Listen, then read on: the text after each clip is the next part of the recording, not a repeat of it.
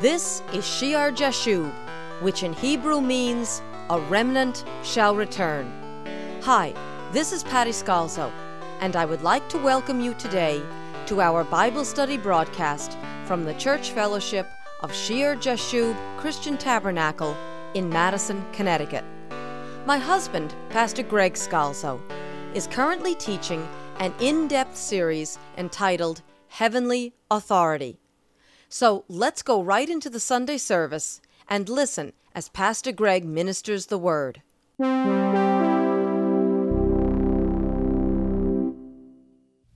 As we uh, come to David in our study of heavenly authority, we'll accelerate the study a little uh, in the Old Testament so that we can move on to what the New Testament says about heavenly authority, uh, having laid the solid foundation in the Old.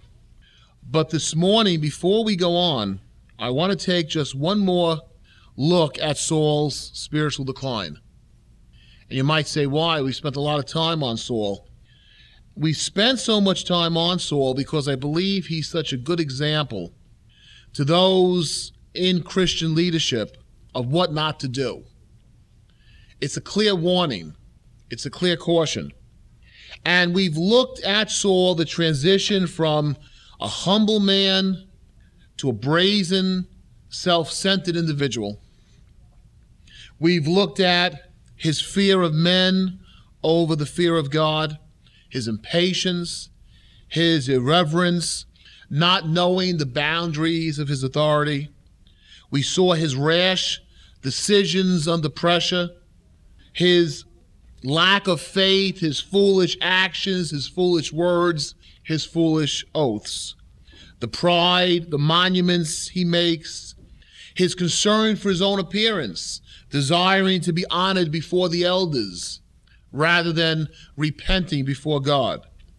We saw the cronyism with his association with the enemy king, possibly greed concerning the booty, and definitely his use of religion to excuse his disobedience and his rebellion and just plain stubbornness.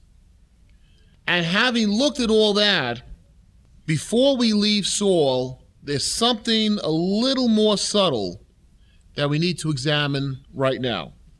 It's an attitude, a deception, a delusion that's just as deadly as everything else I've just mentioned, and actually allows and permits the others, the other sins to take place and to grow. And it's a trap for those who are in authority. It should be a large warning sign to those in leadership, and not just to those in leadership, but really to every every believer, every Christian.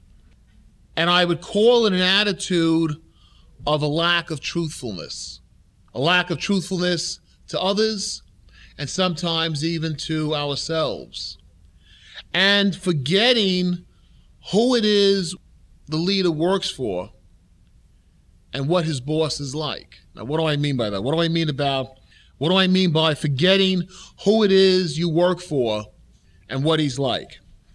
The best example I can give, I think, is in the New Testament, the case of the priest Zacharias in the Gospel of Luke. In Luke chapter 1, we read about John the Baptist's father. And we're told that he's a priest of the division of Abijah. And it's his turn to go in and minister in the temple. And he went into the temple of the Lord, and the angel appears to him, the angel Gabriel.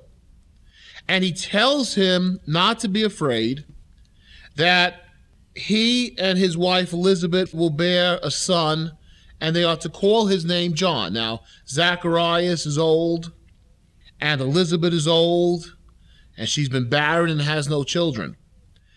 And the angel says, And you will have joy and gladness, and many will rejoice at his birth. And he goes on to prophesy about the ministry of John the Baptist.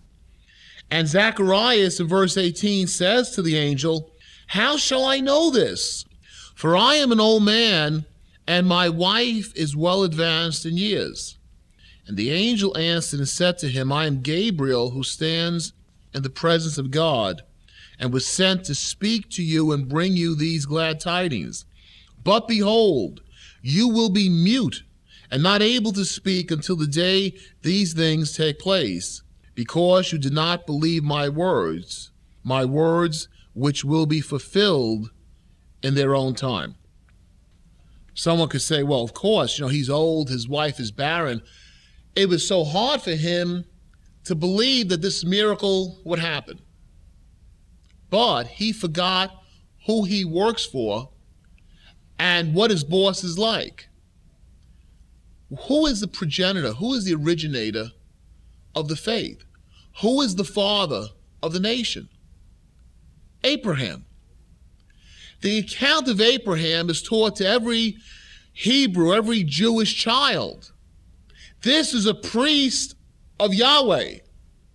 How many times Zacharias must have went out, obviously not to his own children, but to maybe his relatives' children, to the children he was teaching, and told them the story of Abraham and Sarah, and in their elderly years cannot have children, and then God blesses them with Isaac. And we have Abraham, Isaac, and Jacob. And he would speak about it often and how the angels, the angelic visitation comes to pronounce and proclaim the year before the birth of Isaac. And this is the foundation of the Hebrew people. Their trust in God, the promise that the descendants of Abraham would be as the sand on the sea and the stars in the sky. This is who he works for.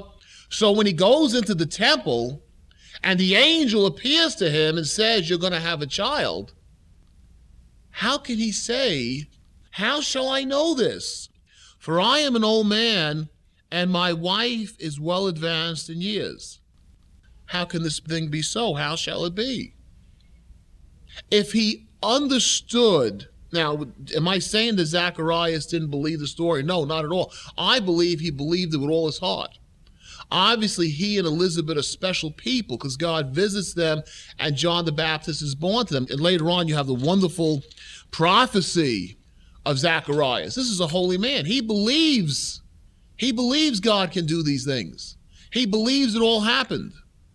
But he forgets for a time because now it's happening to him. There's a difference between understanding the truth and understanding the truth understanding it, knowing that Abraham was given the promise that it happened, and then really understanding it so that we know it can happen today. It can happen right now. Notice the punishment the angel gives him for a time. He can't speak anymore. Because it's not enough just to speak the words, there has to be a belief in the truthfulness of it with all our hearts, mind, soul, and strength. It would have been really more natural for Zacharias to say, Wow, praise the Lord, bless the Lord, all my soul. That which he did for Abraham, now he'll do for us. Having walked in it, spoke about it over and over and over again. But it's so hard when it really comes down to the reality at that moment of crisis, that moment of decision, to really believe, believe, believe, believe it. That's when we see if the truth is permeated all the way through. He forgets who it is he works for and what he's like. This is the God of who? This is the God of Abraham, Isaac, and Jacob. That's who you go in that temple in service for. If he did it then, he can do it now. The reality and the truth of our faith. Well, Zacharias is a sincere man, and he forgets. All too often, those who are not sincere, as Saul has become here in this account, this last account at Gilgal, the lack of an understanding of who they serve and what he's like becomes very clear. In the last account we saw, when Samuel arrives, in verse 13, we read how Samuel went to Saul, and Saul said to him, Blessed are you of the Lord. I have performed the commandment of the Lord. I've done just what God told me to do. And he hadn't. Right? He knew it. And then Samuel says, What then is this bleating of the sheep in my ears and the lowing of the oxen which I hear? If you've done it, why do I still hear the animals that were supposed to be totally destroyed? You weren't supposed to touch any of the bounty. It was all supposed to be, it was so corrupted, it was all supposed to be offered unto God.